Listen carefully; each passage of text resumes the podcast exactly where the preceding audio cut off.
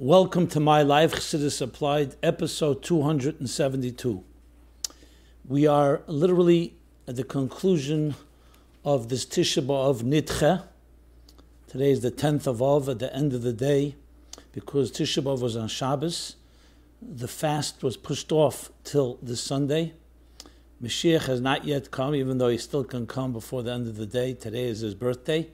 In the throes of the abyss, as the flames were rising to their highest, as the Beis Hamikdash Rahman al Islam was burned down by the Romans.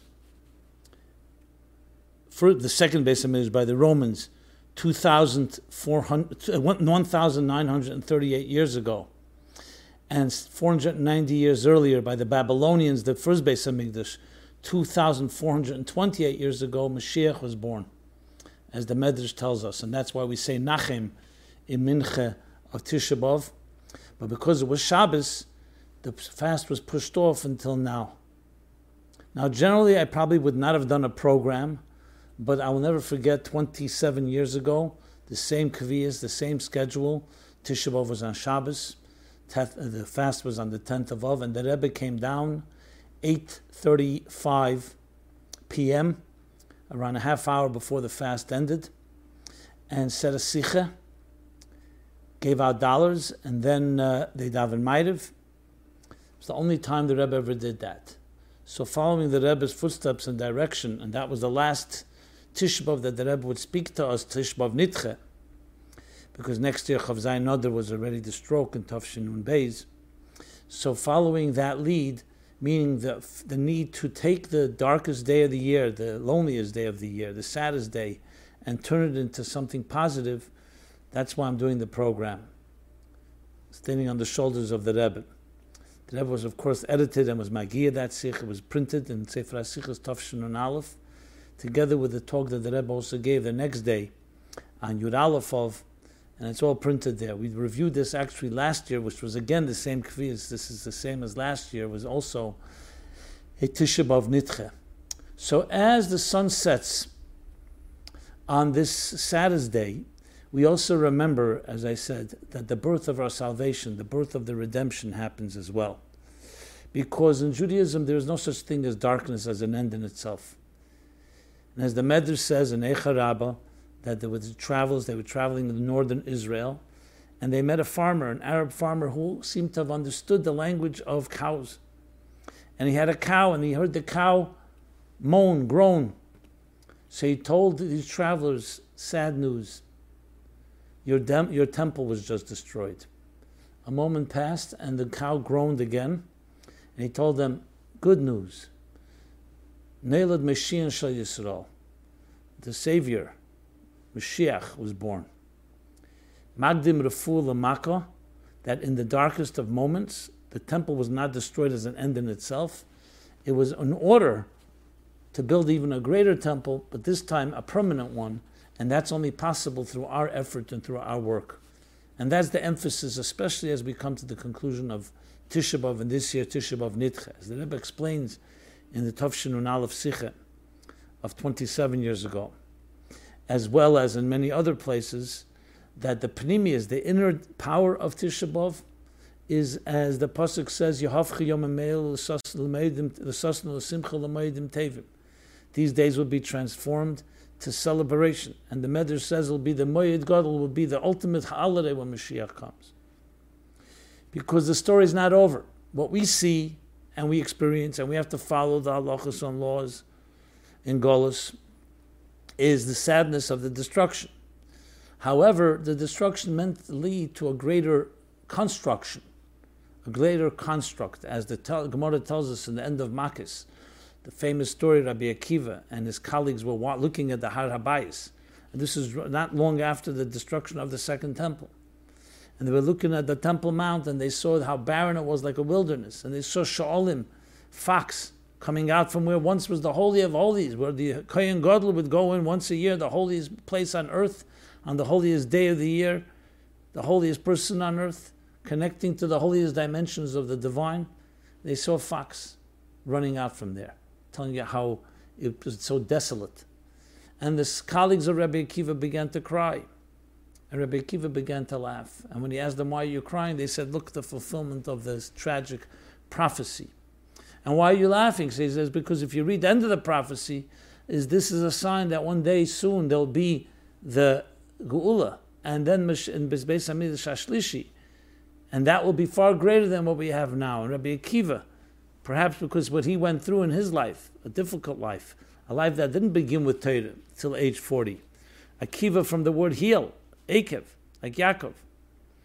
Akiva, who was a son of converts or a convert himself, he recognized that in the darkest, in the black hole, is the deepest light of all. Today is also 100 years from a powerful letter that the Frierdiker Rebbe wrote to the Rebbe Chaim Mushkin. Dated Yehovchul the Simcha Tov Reish Ayin Tes is printed today in the Igros Kodesh of the Frierdiker Rebbe, volume 15, page 17. It's a long letter in Yiddish, translated side by side in Hebrew, where he talks about the history of Tisha B'Av, but written in a very personal way, in a very unique way, worthwhile reading. And he describes the events that he says these two days, that's how he starts the letter, Tzvei Teg, Tzei Verter.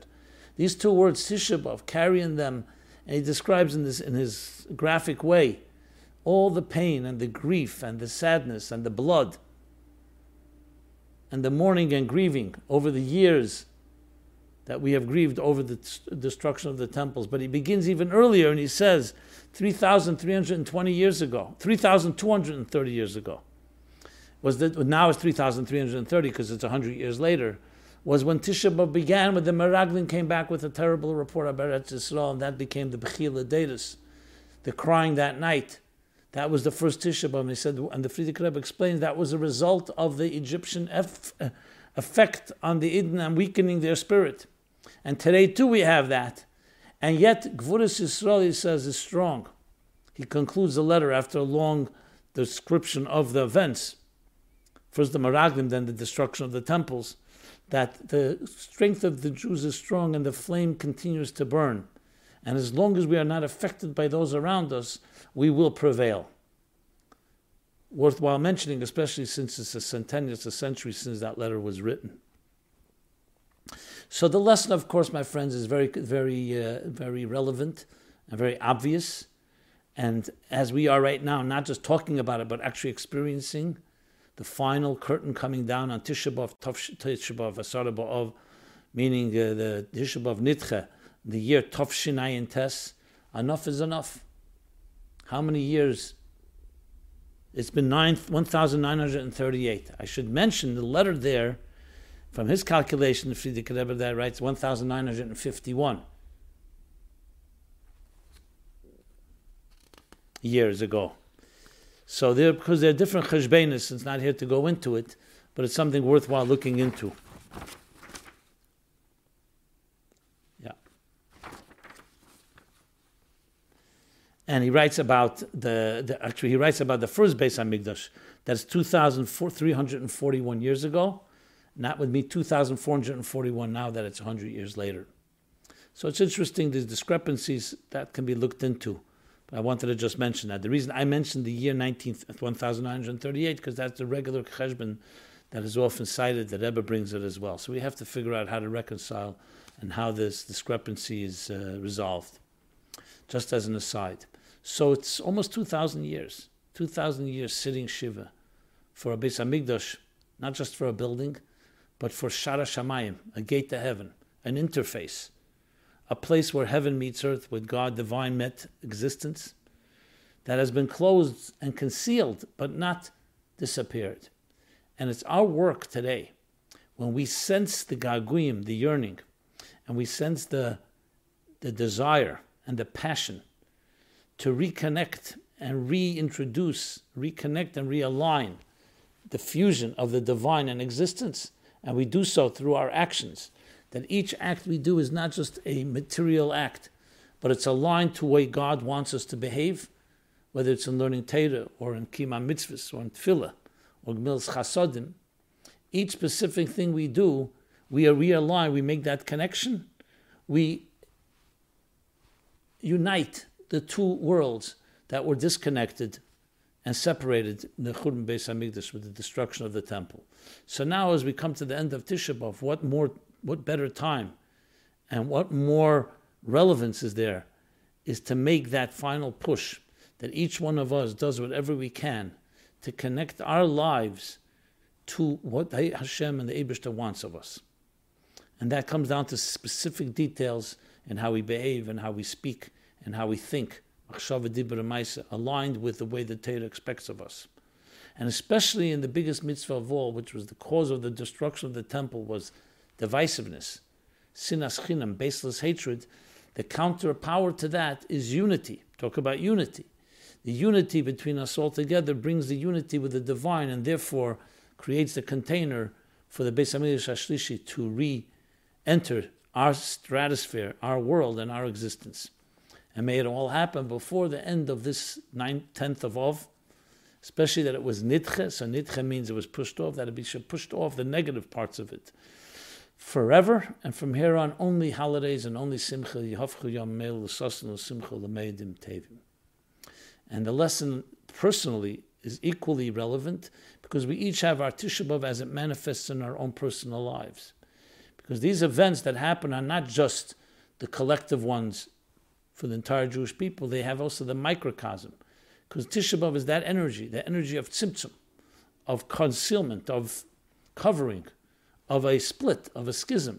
So whatever schism or split we experience in our lives, Tisha B'Av reflects that.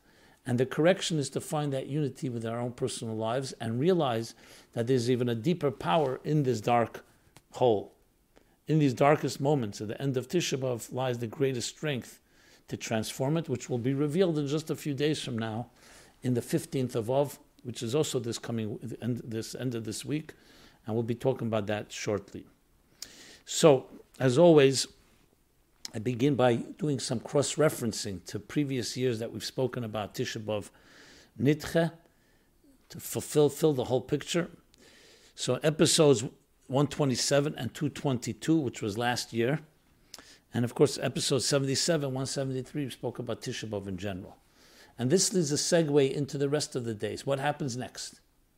Okay, the 10th of Av comes to a close. We hope the Geula comes.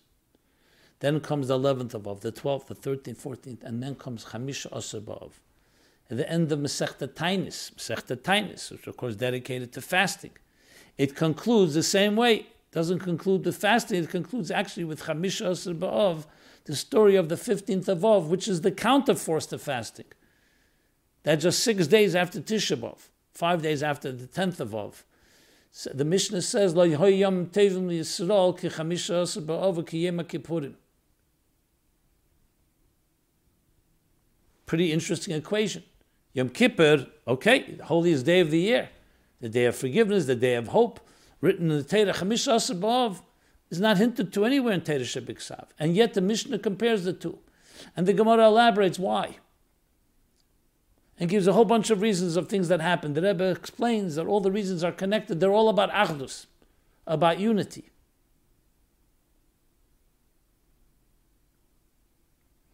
To the, to the extent that is equated with Yom Kippur. Chassidus uh, touches upon this, Maimorim and Eter and other places in in uh, in, um, in Nach, that all the explanations the Gemara still don't explain the power that it should be equated to Yom Kippur, and they explain, based on the that Tu B'Av is a Kaimasir Bashlemus, it's the full moon. Full moon is always a good sign. The moon is in its full power. Malchus is in its full power. The new moon is Malchus is just being born, but the full moon is it's in full power, full intensity. Complete what Chassidus Kabbalah says, Yichud Zun, Yichud Zo, Malchus, Zo is the sun, moon is Malchus. So you have the complete unity, the sun, the, the moon completely reflecting the sun to earth.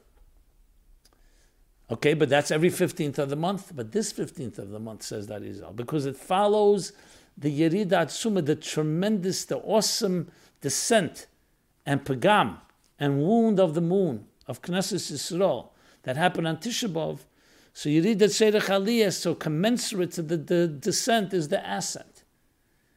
Since no other month in the year has such a deep, dark descent in Malchus like Tisha so none of them compared to the 15th when the moon becomes full, it's a completely different dimension. Yes, technically it's the same full moon.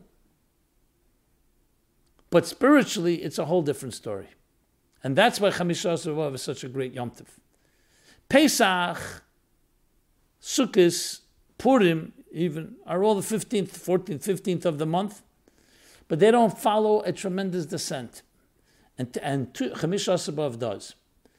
To connect it deeper to Yom Kippur, what is, when is Yom Kippur? Yom Kippur will be exactly 40 days from Rosh Chodesh Elul, when Moshe goes up on the mountain the third time. Now he's on the mountain the second time, and he's not successful yet.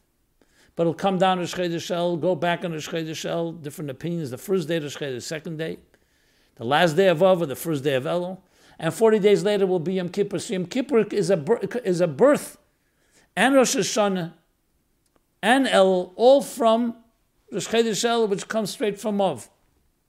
Says the Shalah that Aryeh, the mazel of the month of Av, the mazel of this month, Aryeh, the Leo, is four letters. Aleph, Resh, Yud, Hey. Rosh Tevis, acronym. Elul, Rosh Hashanah, Yom Kippur, Yom Kippurim, Yom Kippur, Heshayin Rab. All born from Aryeh, the Leo, as the Yalkut Shimoni says, that the month of the lion came the lion, Nebuchadnezzar, and destroyed the lion, the Beis Hamikdash.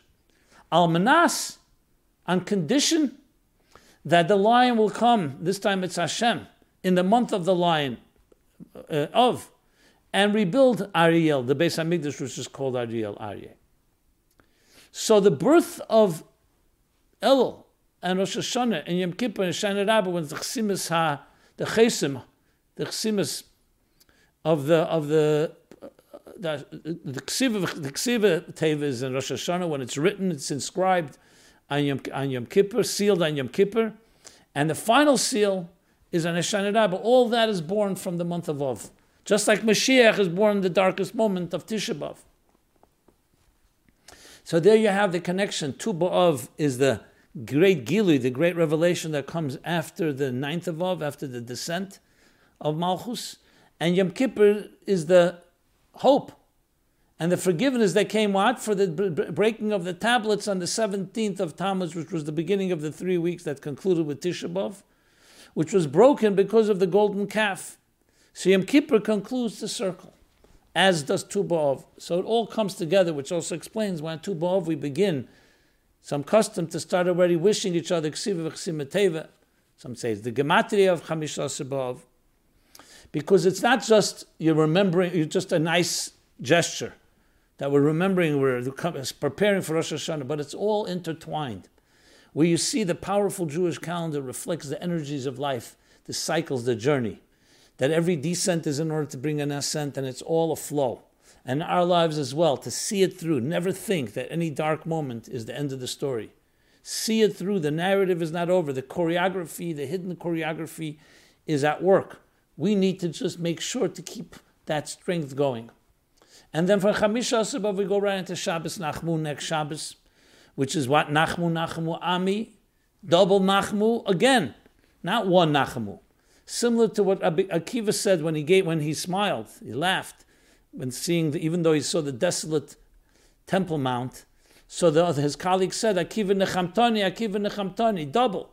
Akiva, you have consoled us. Akiva, you have consoled us. Nachamu, Nachamu, Ami. A double consolation because one is not enough.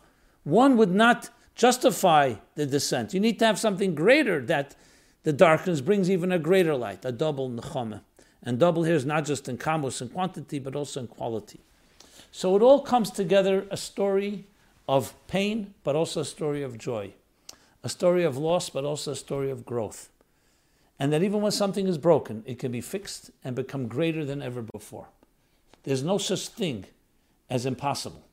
So even if in a relationship, in a marriage, in personal relationships, situations where you may think things have been broken or shattered, remember there's always room for reconciliation and forgiveness and rebuilding even after destruction.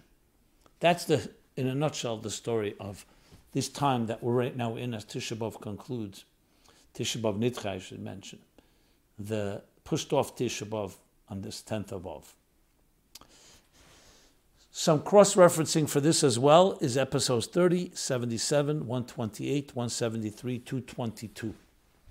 All these archives can be found at meaning at I'm sorry at chassidusapplied.com, a new website that we created exclusively for chassidus related and applications.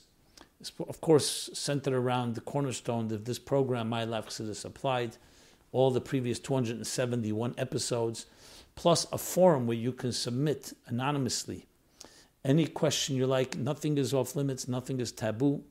We cover every question possible in, a, in the appropriate way, hopefully. So please don't hesitate to write anything you'd like in that forum at chassidusapplied.com slash ask. Also a good opportunity since Siyim b'mishpat tipada v'shaveh b'tzedakah, the conclusion of yesterday's Haftarah, which is also negative, but concludes with the redemption that Zion is redeemed through Mishpat, through Torah, and Vishaveh is captives through Tzedakah. That here's a special time to add increase in Torah and Tzedakah. We're doing that right now by this teachings of this My Life is applied. And Tzedakah, to increase in Tzedakah today, tomorrow, and all the coming days, as the Rebbe emphasizes, and perhaps you could also be so kind and help us support this program as it grows and to develop more expansive resources by going to chassidusapplied.com slash donate and sponsor a program in honor or memory of a loved one. And I thank you up front. Now, being that recently they've been talking about negative things, some re- negative news about mass shootings in different cities, in Dayton, in, uh, in El Paso, in Gilroy, California. Unfortunately, others that have happened earlier in the year, some of them in Jewish locations. So the question somebody presented is Has the Rebbe ever made public statements about mass shootings, why they happen, and what can be done to prevent them? And indeed, I've spoken about this a few times, unfortunately, previous tragedies, in episodes 202 and 203, 258 and 259. That was the recent Poway shooting on the last day of Pesach, this, this, this past Pesach. So, yes, there are sikhs that I will refer to, and specifically Yud Aleph Nissen and Yud Beis Tammuz Tovshin Mem Aleph, and Vov Tishrei and Yud Beis Tammuz Tovshin Mem Dalad, Tovshin Dalad Mem, and Chofov Tovshin Mem Vov, among others. I name, I specifically will just shortly repeat some of what the Rebbe said, Yud Beis Tammuz Tovshin Mem Aleph. The Rebbe was speaking then in general, not just about, he wasn't talking specifically about mass shooting, but about students hitting teachers in schools. In the Yud Aleph Nissen of that year, the Rebbe spoke about the shooting of Ronald Reagan, President Reagan. And the main emphasis that Rebbe spoke about was the tragedy of cutting out God from the schools. When the single most important thing in education is not knowledge and not information and not the sciences, not the physical, social, and um, political sciences, but to shape a character. And the key to shaping a character is to be accountable and to be moral and to be an ethical human being that gives more than it takes. And that is infused and inculcated in children through teaching them that there's an ayin rei ve'ezin shamas, there's an eye that sees and an ear that hears. There's a God that is with us all the time and watches us. And by taking, God forbid, and cutting God out from the schools, we're taking away from the children the single most important foundational element in shaping healthy children. And by the Rebbe, that was the root issue. Obviously, you deal with the symptoms, anything you can, short term, and so on. But if you want to get to the root and to how to preempt and prevent going forward, we have to educate our children that life is sacred and the way you behave is you're accountable. You can't just do whatever you like. We live in a society where basically everyone does whatever they like. Yes, there's certain rules, red lights, green lights, to coexist. But violence is sometimes even worshipped and celebrated in games, and sports, in the media, and, on television, and film, and so on. So that, of course, has to be addressed as well. But at least equally, if not more, not if, definitely more, to teach people about the sanctity of life, the responsibility we have to each other. Now, will this automatically prevent? There's, of course, people who have always murdered, even when that was taught. But if you want a collective and a mass influence on people, that's what you do on children who will become adults by teaching them this. And of course, teaching adults as well. And the more we teach it, the more we emphasize that sanctity of life and the sanctity and the tragedy of taking a life, the more power that we, we empower and we uh, fortify our children and our adults in behaving the way one should behave. That's the gist of the Rebbe Sichos that I just cited. And may we not know of any more such tragedies, and hopefully do our part to make sure that we bring up healthy, sensitive, giving, moral, and ethical children. Become moral, ethical, and giving, sensitive adults. Okay. Somewhat connected, perhaps, is the issue of betachin, something we've talked about a number of times. But the question that was posed this way Does real betachin include believing that everything Hashem sends our way will be revealed good? Hi, Rabbi. Love your program. Thank you for everything you do in spreading Torah and the teachings of our Rabbeim. Question Does having real betachin include believing that everything Hashem will send my way will be a revealed good? Is it not enough to feel comfort in the fact and believe that Hashem is only good and that ultimately whatever comes to me is in fact good and that I just may not experience it that way on the surface? Good question. So, in other words, is it enough just to believe God is good and there is good somewhere, even if it's concealed, or to feel that God will definitely reveal good, in a way that we ourselves will experience it? So, firstly, let me refer some cross referencing. This is a topic that is not a small topic, talked about many times in this program. And just to give you uh, 111, 113, 194, 231, and 249. And additionally, related was as well on 125, 166, 187, and 190. So there's a classic sikha from the Rebbe, it's printed today in Likkutei Sichos Chelik Lamed Vov. Um, yeah, Lamed Vov, Shmois, the first sikha, about Trachgut, Vedzaingut, and brings what exactly is betachin brings from the, of course, Shara betachin from the Cheves Alavavis, from the Ikrim, from the Rabbeinu Bechayim, from others. What betachin truly is. That betachin is not just a munah. It's not just faith. Betachin is actual trust that God will, not just can, but will redeem us from every given situation, even though it may not seem naturally possible. Because we completely trust that God has that capacity. And there it's clear that the kavan, not just that there be concealed, but actually be in a good way. So trach good, v'zayin good, think good, and it will be good in a way that we can relate to it. So why then does some places of Chassidus and Tanya and other places that speak about chesed, uh, uh, uh, chsadim hidden chesed, that are hidden sometimes in, in, uh, in affliction, in yisurim, The answer is if it doesn't work out that we see it, that still does not mean there isn't good because everything God does is for the good. Gamzu l'teva, called the Ovid HaKadosh Baruch Hu Ovid, and the different levels as the Rebbe explains it in different places. So even then, even when it doesn't appear to us, there's still a hidden deeper good in it. But betachin is deeper. That that deeper good will actually be revealed in our eyes in our lifetime. Now, if you say, well, what happens if it didn't work out? I did think good and it didn't happen, that's God's cheshbenus. But betachin is our end to do whatever we can to have that total confidence, and that and that itself does create and open up new channels.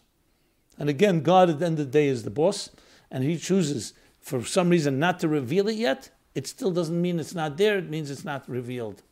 And that's why we depend on the deeper, the other explanation that within it lies even a deeper good that is yet not is not yet revealed, but will be revealed ultimately, which is also part of the betachin that it will be revealed, and hopefully to us as soon as possible.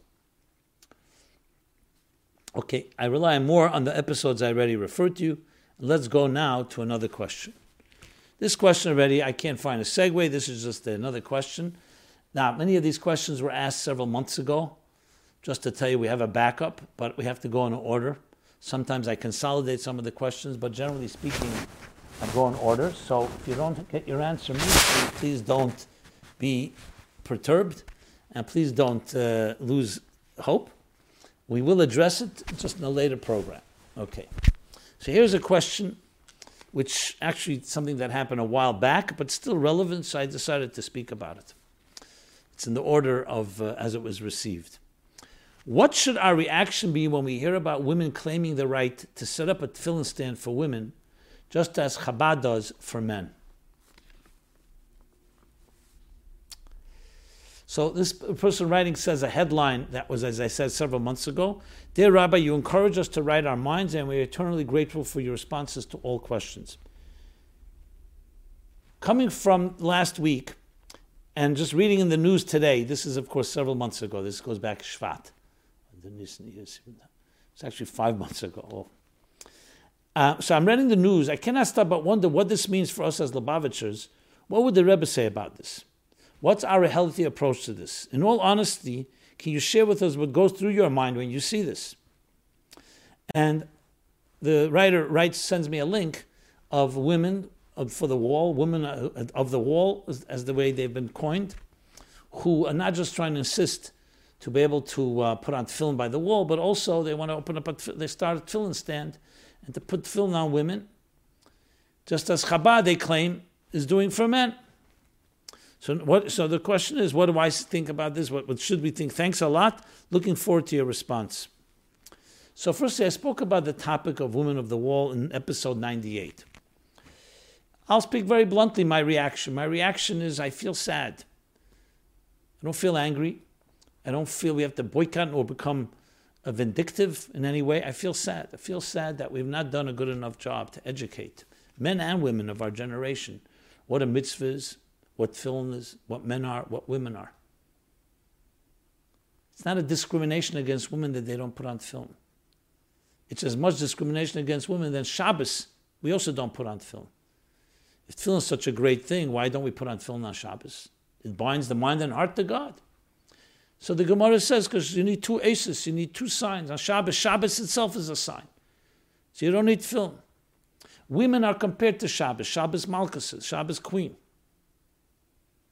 So being that they're like Shabbos all week long, they don't need that tefillin. They themselves are like a walking tefillin. They're walking bound mind and heart to God. Yes, there was Michal Bashal, the daughter of Rashi, who put on tefillin.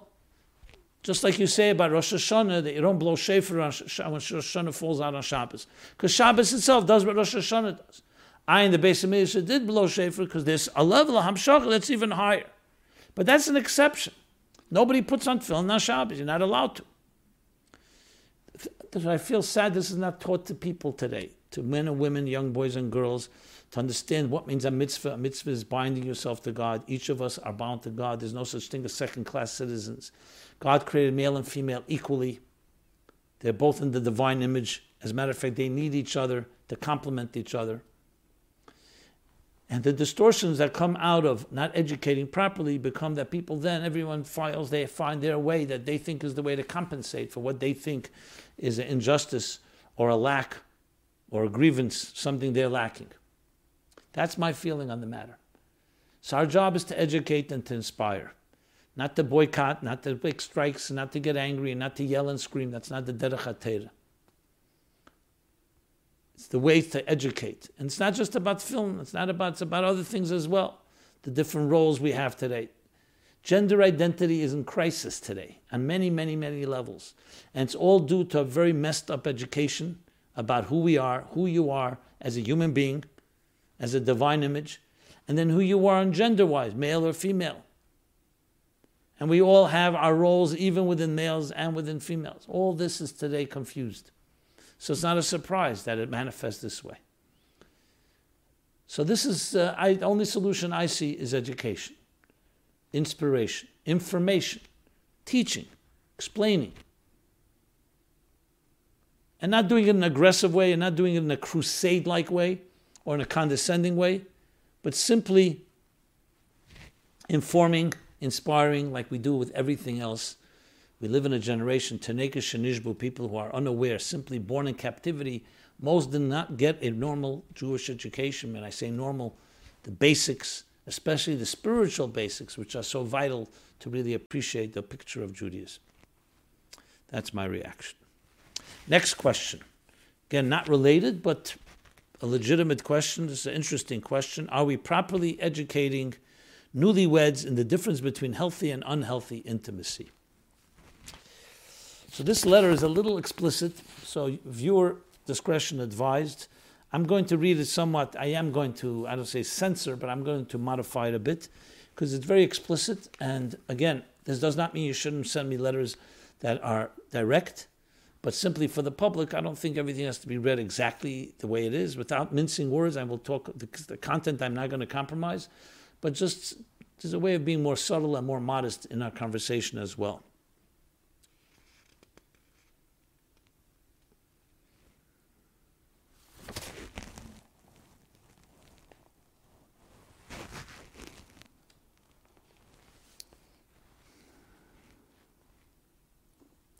In preparation for marriage, this person writes, women are taught to comply to what their husband wants in intimate setting. Are they ever taught to trust themselves first and to identify if this is something they're comfortable with?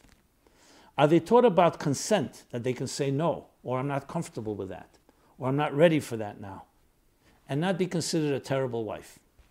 I know for myself, I was taught a lot of halachic laws and that the most important thing for all the brachas in the world is shalom bayis. But we weren't taught some very basic ideas about intimacy that I believe all couples getting married need to learn. We also weren't told where to go with questions once married. It's like teaching a kid how to swim while outside the water and then dropping them in the deep end and leaving them there to see if they can make it. And we wonder why marriages, some marriages, aren't working out. I don't know what goes on in chassan classes, which means for grooms. Are young men getting married, many who have been perhaps abused without receiving help or treatment? Are they taught about consent, about sensitivity, about healthy intimacy?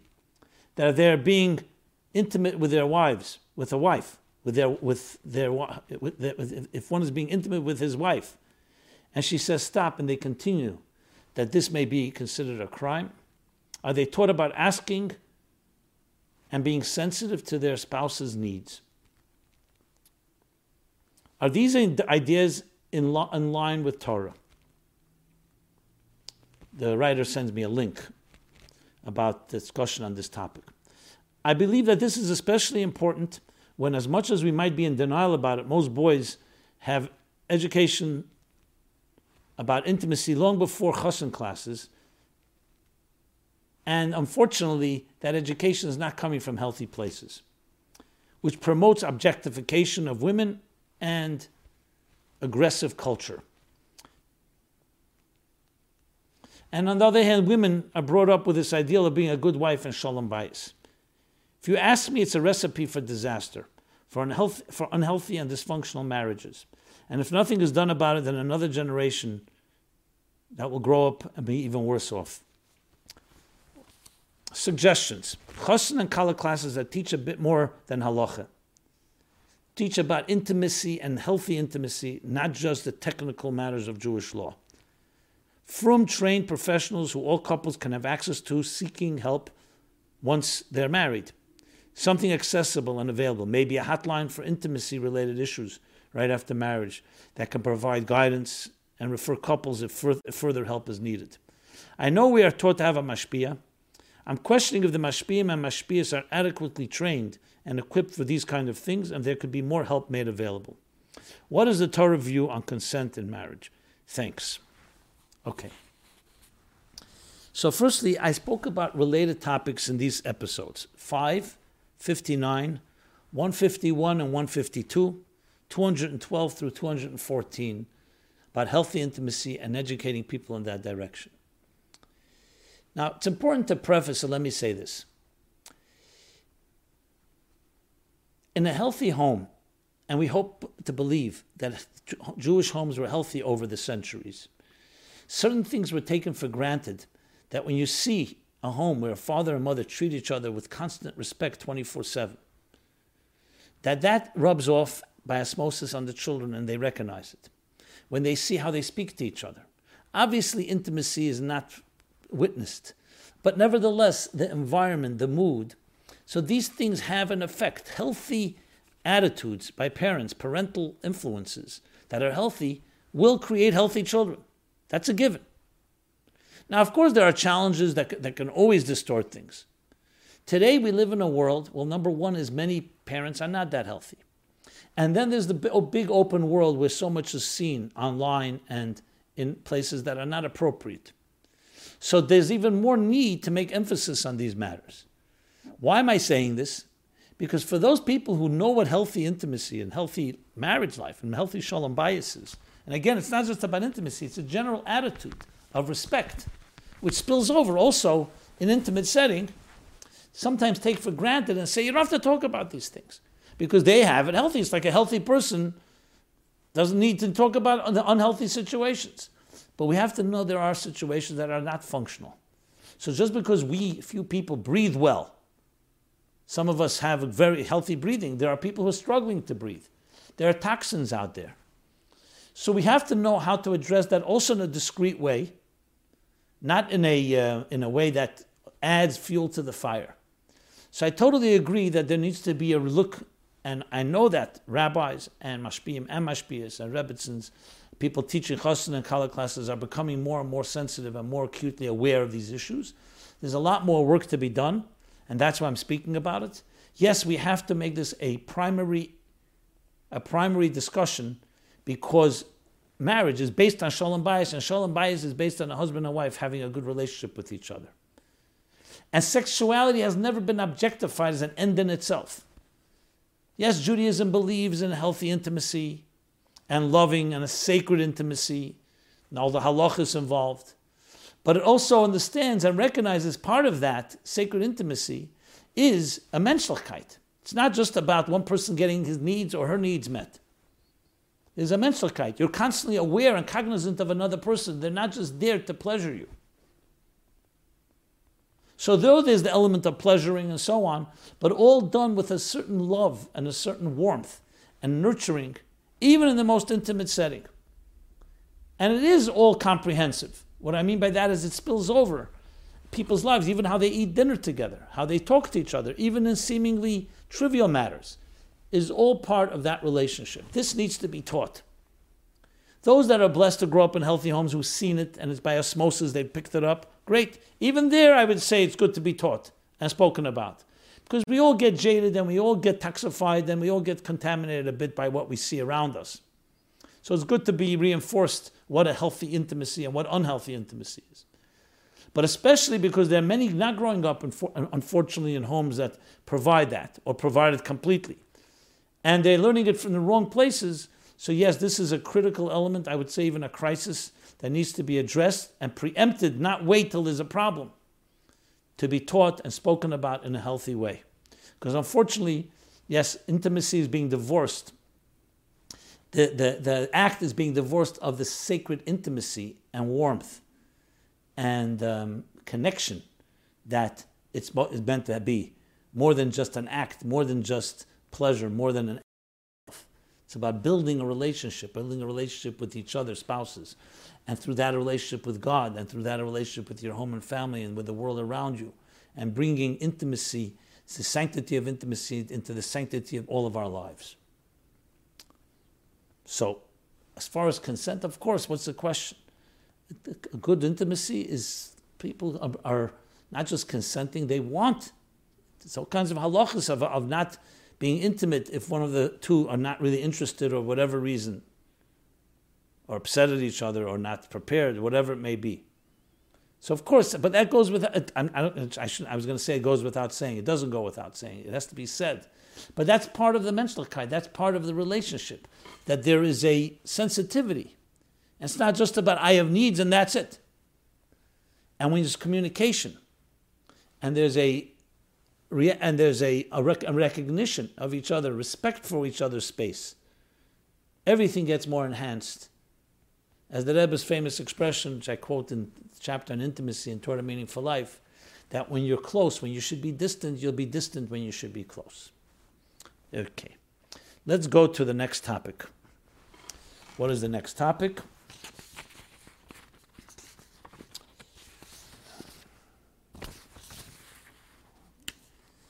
doubts about the Rebbe. Okay, this question, again, I have to phrase it somewhat sensitively. How are we to react to stories that seem to compromise the, the Rebbe? This one also, I'm not going to read it all out loud because simply out of respect for our Rebbe, And there's things you say, things you don't say in public or even in private. Hi, Rabbi Jacobson. No need to tell you the Hatzolis Nefashis you are doing every week. My question is as follows I was listening to a radio show, podcast, which I know you have been on before. This past week, this goes a while back, so it's not this past week, it's the past week when this note was written. They had on a rabbi who told a story about a Lubavitcher once had Rav Hutner uh, about the Rebbe having a sefer during his classes at the Sorbonne. Rav Hutner also studied there. And he said something which was not respectful about the Rebbe. Now, this rabbi who told the story didn't mean in a bad way, and he explained why he said the story. He even said that if his story, story is true, then obviously Rav Hutner was also not doing something right. What has really been bothering me as a chassid is, I, I, I, can I believe such a story? It makes no sense. I think I heard the Rebbe wore a wig. Is that true? I cannot believe this. It has shaken my core. I do not like it. Please clarify. Thanks. So, firstly, let me refer you to episodes where I've spoken about a Rebbe and a Rebbe's perfection and so on. See episodes 107, 121, 198, 199, 255. So, not sure where to begin. Let me begin with this. First of all, there's halacha that says, Ein kashum mistaper. One should not look at a king when he's taking a haircut. One should not look at a king when he's doing other personal, private matters. Now, why not? We know that the king took a haircut. You could see if he was before the haircut, then after the haircut. By the Rebbe. We know the, the barber would go into the Rebbe's room. We knew before. We knew there was a haircut. Why not? Because we're human beings and there has to be a hadras melech. There has to be a respect and awe for a king. And being human, we're often affected when we see things that look a little more human. What's a haircut? Yes, there's an element of a certain respect and distance that you don't have to be hanging around with the king in his private chamber, even at a haircut. That's why you have stories that the mazkirim, the different secretaries of the rabbeim, often told the Rebbe they don't want to be his secretary because then they see the Rebbe in a personal setting and could take for granted and they lose sometimes their skashas. The Rebbe Rashab said this to Reb Chanya Morozov. Chanya Morozov said this to the Rebbe Rashab. Why he doesn't? He has the Rebbe Rashab said he wants him to help him with certain personal matters. So he says it's going to affect his kashas. He was hoping that the Rebbe Rashab would either let him go or say, give him a bracha. It shouldn't affect. So the Rebbe Rashab said, yeah, in a chanami, abavazol ichtam. In a chanami, meaning so, yes, it's true, it may affect or will affect. But what should I do? I need that help. Later, when they asked Abchanya, no, he said, did it affect? He said it affected, but it was worth it to hear such a krishma shalamita. So I'm wondering what kind of effect it had. But nevertheless, subtly it affected. So that's the first thing when we speak about a Rebbe. The question is, do we should be even sharing stories like this. And this is even if a story may be true, let alone who says it's true. This individual you're quoting, not mentioning the name again, is known to have certain jealousies about the Rebbe and had all kinds of issues with the Rebbe, even though on hand he called himself a friend. So what's it? Who knows what he thought, what he saw? Was he right? Was he not right? Did he make it up? I'm not going to say he made it up, but maybe he didn't understand it correctly. Maybe he didn't see it right. Now, I know you could say as a Chabadnik, we're all going to say that. So I'm saying two things. First of all, not every story necessarily true. Secondly, even if you have an Edis that says something, who says that we have to parkazich as a chassid in these matters? A Rebbe is a Rebbe, and it's not dependent on whether it looks good to me or doesn't look good to me. There were those that had issues when the Rebbe Rashab, the story the Rebbe Rashab went to Freud. So beyond explanations that I've spoken about in previous episodes, a Rebbe goes to Freud. It's my business. He goes to Freud. He, he knows what he's doing, and I rely on him. He's a Rebbe, he's a Rebbe. And if you have a problem with a Rebbe in one matter, then maybe you have a problem in all matters. A Rebbe does not have to live up to our criteria. Miriam and Aaron spoke about Moshe Rabbeinu. The Jews spoke about Moshe Rabbeinu, and there was not good stuff. A Rebbe is a Rebbe, a Rebbe is chosen by God. So even if I have questions, who says you have to ask your questions? This doesn't mean we put our head in the sand and we ignore it. At the end of the day, we know in Golos, even Arizal said al chet. That Talmidim asked, how could they say al chet? Arizal was shaykh to these uh, sins. So they give two answers. One is he said it for the generations. Two, Bedakus, as a Nosib Yisrael, he had it in himself. Bedakus, like the story of the Mittler Rebbe. So if you see something, it could be Bedakus, some type of subtle thing. But it's not our job to start measuring and saying, oh, if that's the case, what else does it tell us about the Rebbe? So you have to know that be, be, be open-minded, fine. But einam haradim achre harav, supposed to have a certain respect. Now you'll say, if you never, it's not your Rav yet, and you're skeptical in the first place, so fine, do your due diligence. But once it's your Rebbe, like Rav Shmuel Munkes said to the Alter Rebbe, Manushach, if you're a Rebbe, nothing will happen to you if they arrest you. And if you're not, you deserve what he said you deserve because you took away Eilam Hazar, the pleasure of Eilam Hazar from so many Chassidim, so many Jews. So Rebbe is far more than the few things we see. Of course, there's going to be questions. There are questions. People have questions. That's the approach I would take to this matter. And it shouldn't shake you to the core because the Rebbe is a Rebbe no matter what. And if this is shaking to the core, the question is, what do you, how do you see your relationship with the Rebbe? Look, Gimel Tammuz is another one. The Rebbe said clearly the Gul is going to come. In Chavches Nissen and many, many sichos, he said, Ot, Ot, and the Geula did not come. And instead we got Chof Zayin and Gimel Tammuz. Of course it could be a big question. The Rebbe said, so the answer is, like the Rebbe said many times, hot akasha. That guf is a kasha. The Rebbe wrote this in Tof Shin Yud when he was asked to be Rebbe. They said, "Was sein?" So the Rebbe said, "Was sein?" We have a greater Rebbe, the größere Sachen, was ich weiß. There are bigger things I don't know what will be. We have a big Rebbe, he'll take care of it. This doesn't mean you can't have a question, but the question should not shake you. The Rebbe once said about a moon of faith a question doesn't weaken faith and an answer doesn't strengthen it. That still doesn't mean we shouldn't have Nasa and Nishma. Of course, especially Chabad. Eslapshus and Seichel and try the best to understand things. But not in a way that the questions the fundamental truth of it. What that means is, yes, you can question the truth and you can discuss it and so on. But at the end of the day, the unwavering truth remains true whether we understand it or not. And especially when it comes to more compromising or controversial things. So either we don't know the facts, as I said, or it's not in our domain. Maybe we shouldn't be crawling there, it's not our business. And we should be focusing on what we should be focused on the things we do have understanding of and control of, and the things that we can do to bring the Geula. Now, if somebody has questions that fundamentally sh- shake their fundamental beliefs in the Rebbe, in Chassidus, in the Rabbein, you should have someone to speak to and discuss it.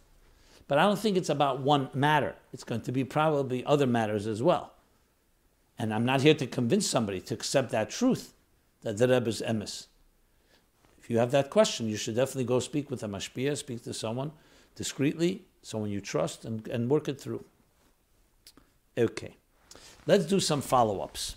So, there follow ups, there's one follow up about parent, parental alienation from episodes 269, 270, and uh, actually 269 and, and, two, and last week. So, here's another follow up on that. Dear Rabbi Jacobson, thank you so much for beginning to discuss the topic of divorce and parental alienation. Well, so, if you want to know more information on the actual topic, please go back to last week and uh, three weeks ago meaning 269 and 271.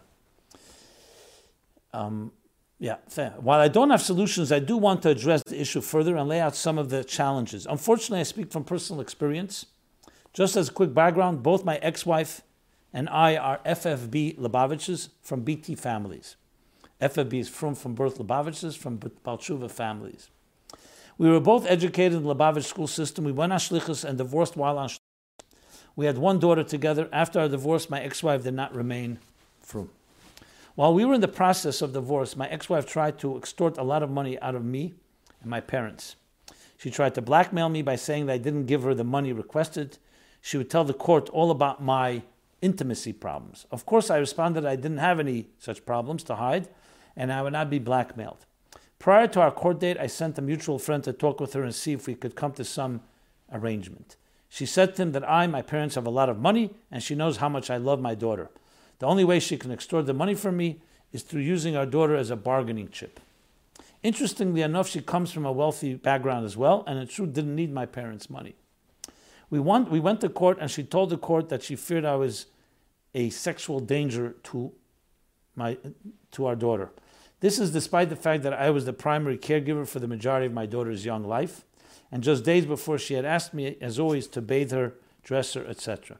The challenge that one, the challenge is that once the court has the mandate to protect the child from the child's parent, it is very difficult to reverse that situation. Every social worker covers his or her own back, and it is rare to find one who will stand up for the truth. Nevertheless, I was lucky to have professionals who tested testified to my kashrus as a parent. Ultimately, after years of fighting and giving her 150k, I got joint custody. This didn't prevent her from going again, uh, going uh, from again going to the courts with further false allegations of me being a danger and needing to go through the process again until the Office of Child Services shut and sealed the case, saying unequivocally that the change that the charge was made up. As life has it, she moved away from me, and my daughter has been raised not from, and my daughter and I have very little contact. I haven't seen her in five years. All this to say that we need some sort of preemptive solution to these situations. One idea I've had is a prenuptial agreement that agrees on a Rav Beis Din that the couple legally agrees to go to in case of divorce with a legally binding agreement not to go to secular courts. The legality of such an arrangement would need to be per state country, but I think it could possibly prevent the abuse my daughter and I went through. Of course, I bring all this up so that we can discuss ideas and Shua B'Rev which means salvation through many different uh, opinions, through consulting with many people. Thank you so much for addressing this issue. I apologize for being so direct, but this is the way the letter was written, and uh, and person wrote it, so that's how I read it. Regarding prenuptial agreements, we've spoken about this. I don't have the exact episode here because that needs to be looked at halachically what you could do, what you can't do. But it breaks my heart when I hear stories like this, how parents can sometimes, and this is, of course, one side of the story, maybe there's another side. I always say that. But it breaks my heart because at the end of the day, children suffer sometimes for parents' flaws, who either are being vindictive or they are distorted or they just don't see clearly we can be our own worst enemy. That's my biggest comment on that. And yes, we have to do everything possible. It goes back to proper education, proper way of entering into marriages. And when there is a situation, I would I implore and appeal and beg to any father and mother, do what's right for the children. Don't do what's only right, what you think is right. And um, what else can one say? At the end of the day, people have free will to do good things and sometimes destructive things. We should only hear good news. Okay.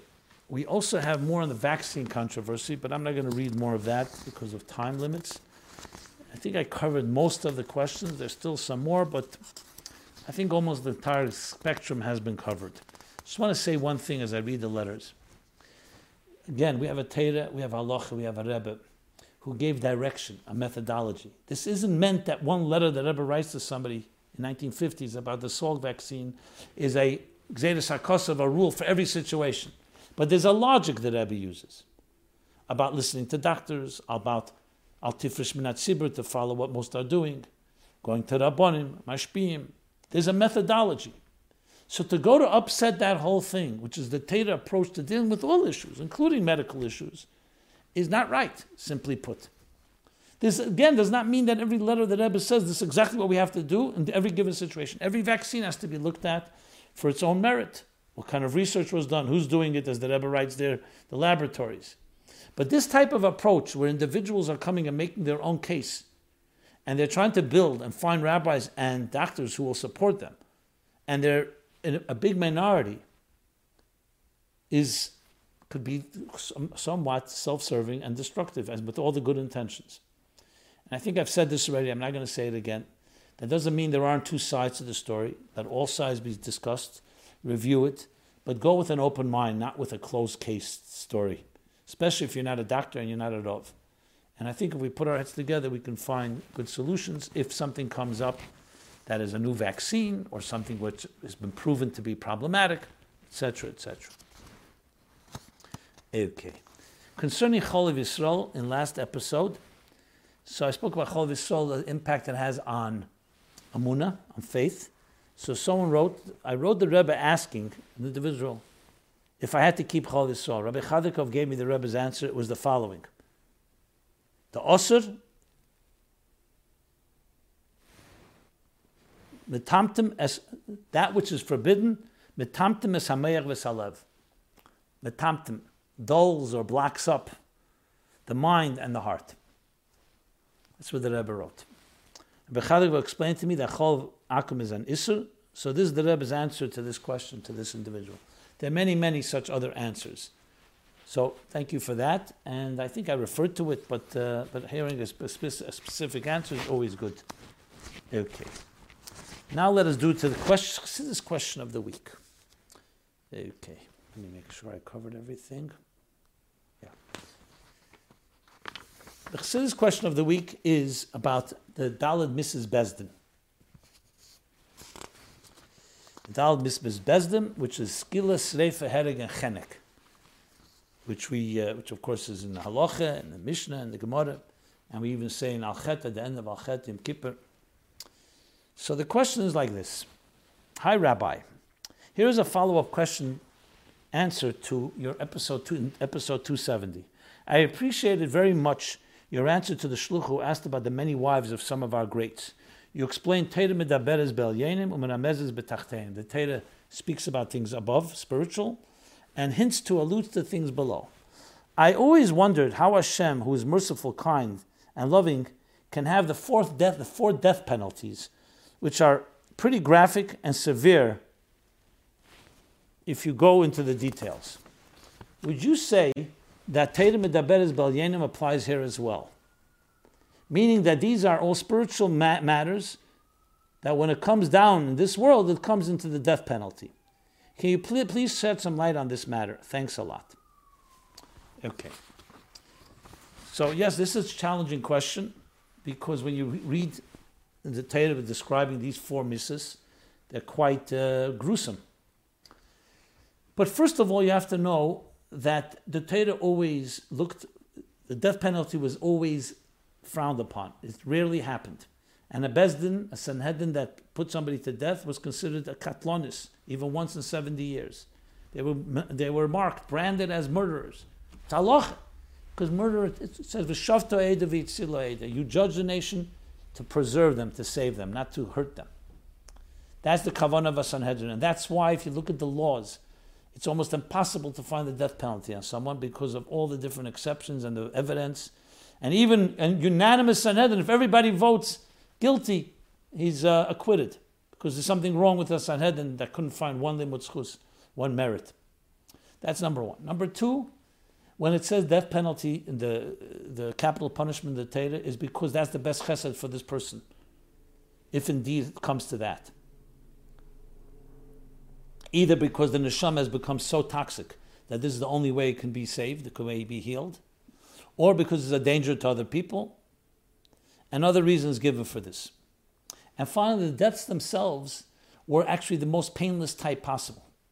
Even though some of them were painful more than others, as the Chazal talk about, yet this was sometimes, the time being, that which was optional. Remember, they did not have what we have today, lethal, and uh, which also people say may not be so, or electric chair and so on.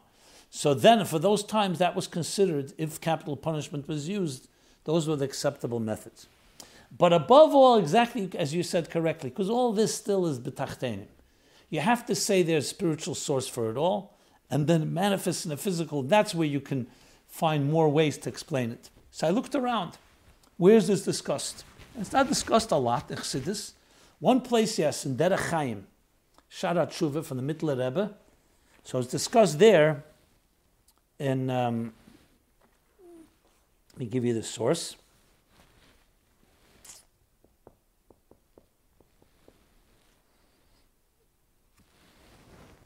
Okay. Chapters 14 and 15 and on, I think 17 and 18 continues as well. But especially chapters 14 and 15 in Derech Chaim Sharat. I also want to refer you to Shalah, the and Pashas Kiseitze, and Sikh Pasha Pinchas Tof Shin Mem Dalad, where the Rebbe, the Rebbe speaks and says the Dal Misos Bezdin is the Lu'umaza, the negative of the Arbosh at Sichim Lahedis when they're saved. Rosh Chaim. which is Chela, Yisurim, Yam, and Midbar.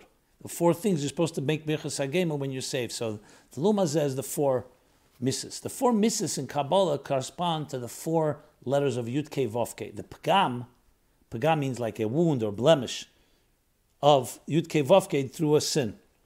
If a mitzvah is a connection, a sin is a, is a disconnection. Aveda, from the word moving away, disalignment. Disalignment from what? From the Yud Ke Vav Ke, which vivifies all of existence and also the human being. So this, that's why we say in the Vidui, in Krishma Shalmita, at night, the begam that I did in Yud and in the Hey and the Vav and the Hey and the final Hey, which correspond to the four Misos Besdin, as he explains in Derech Chaim. And what does he say? Skila. We go from the worst to the down. The skila is a pegam in the letter Yud. This is what the Fried Rebbe, the Mittler Rebbe says. Is the bitl of Krishma, which is Achdus Hashem itself.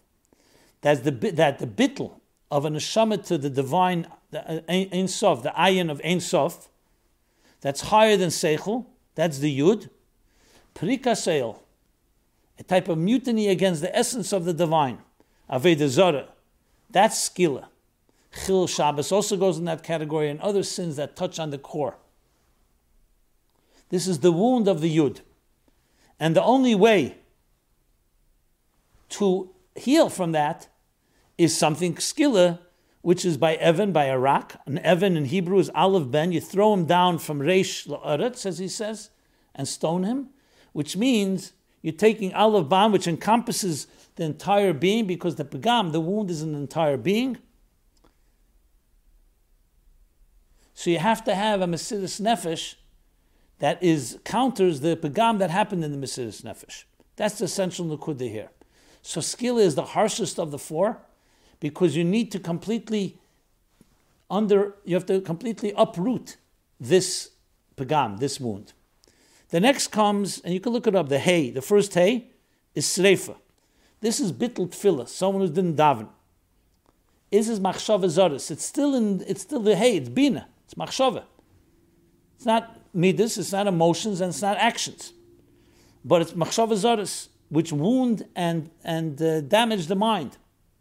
And some ways, Hirhuri Aveda, thoughts of Aveda can be worse than the sin, as he explains there. The mind is not connected to Lakus. It's now off on its own, thinking whatever it wants to think. And that burns and destroys part of the neshama, that part of bina, the hay. So the tikkun is by burning out these entire thoughts. That's why it's safe. The vav corresponds to headache. This is the bittel of tzitzis. Tzitzis is midas without mechen. This is already a hefsek between mechen and midas, between mind and emotions. And the tikkun therefore is tzitzis. Hereg is what? Is separating, it's, it's, it's a sword, separating the head from the heart. Because that's the punishment for, or you could say the tikkun. Punishment always is a tikkun, is a repair for the separation where your head and emotions are not aligned, your mind and emotions are not aligned. And finally, the last hay is chenek. This is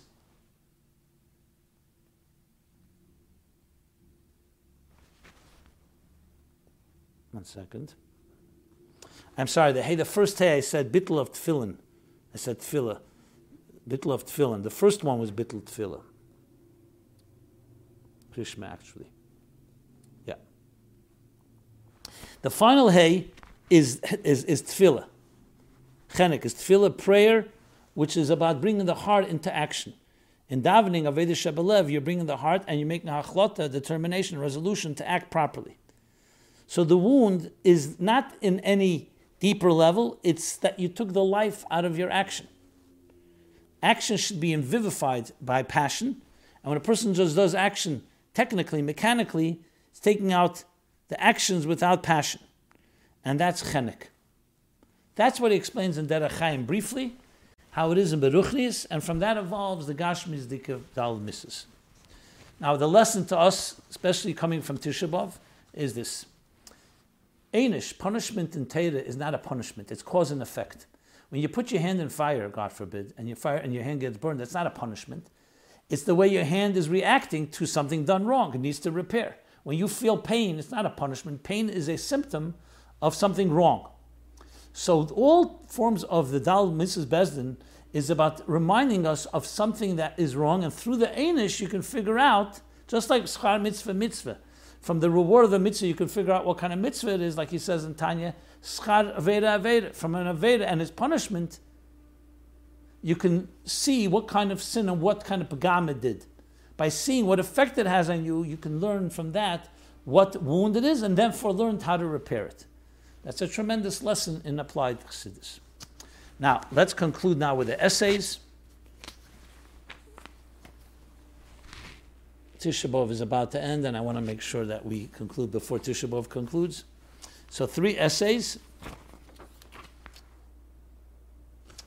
Essay number, this is all from the top 50, top 40, 40, 50 essays of this past year's contest 2019. They're all available, the new essays, as we post them at meaningful at chassidusapplied.com. You'll see all the essays there. You also can receive them in your inbox if you subscribe to Chassidus Applied, to My Life, to meaningfullife.com. So the first essay is in English, Transcending Conflict. Noach Kane, age 23, Morristown, New Jersey, a student in Teferes Bachur in Morristown. We all want healthy, amicable relationships, but most of but most, of not all, relationships end up involving disagreement and conflict. Deep, genuine disagreements can wound relationships, and often trying to resolve a disagreement by talking it out often escalates the conflict and wounds the relationship further. An indirect approach to conflict resolution may be the key to healthier relationships. This essay will explain how Chassidus can be applied to transcend disagreements and conflict. Specifically, we will discuss a simple one step conflict resolution strategy that can be implemented in three different ways. This strategy is based on a mimer of the Alter Rebbe Likutei Torah and a mimer of the Rebbe, yes, of the Rebbe Rashab. And then goes on to do that. Why can't we get along? Analyzing disagreements, the mainstream approach to conflict resolution, the Hasidic approach, hiskalulus, interconnectivity. Hiskalulus based on common purpose, his is based on common values. His is by means of a mentor. Repetition, repetition, repetition is key. And with that, he concludes a conclusion of practical steps on conflict resolution. Excellent essay for a really important topic, especially as we come from Tisha B'Av. Yes, the next essay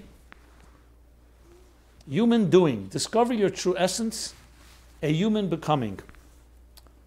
Yochi Res, age 41, Johannesburg, South Africa, psychologist.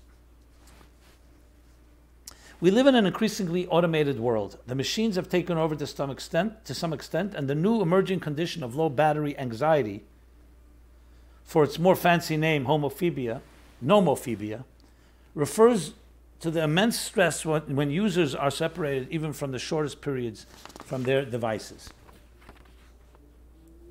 This essay first seeks to understand the magnitude of this problem, then looks at examples of how Chassidus provides vital solutions to this crisis, both on mental and behavioral levels. It also highlights the focus of Chassidus on the practical integration between awareness and the mind, of the mind, and embodied feeling.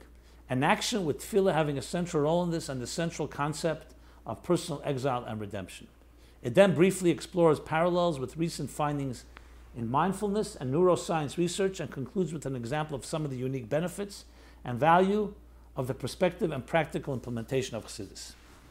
And goes on, chasing the dream, depression, addiction, and internal emptiness, the power of tefillah to keep us connected and awake, microcosmic exile, the blockage of the throat, mindfulness and staying free and awake, making it real in a practical way. Another excellent essay, well, well worth reading. Thank you. And finally, the third essay is in Hebrew, Samat Rachim, which is a uh, crossroad, a fork in the road.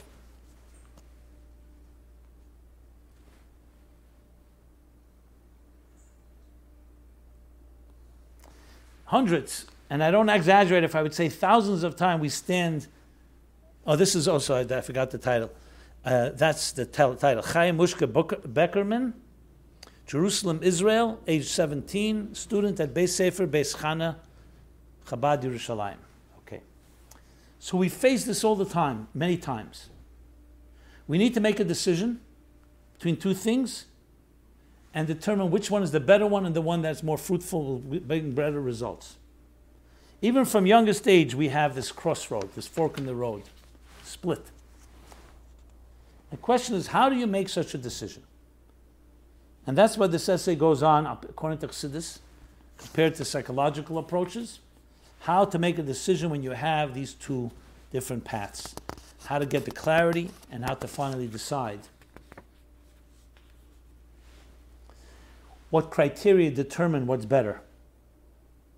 Where our desire comes from, why we want one versus the other and how our seichel, our intelligence, comes into play to do the proper due diligence. Another excellent essay. Thank you for that.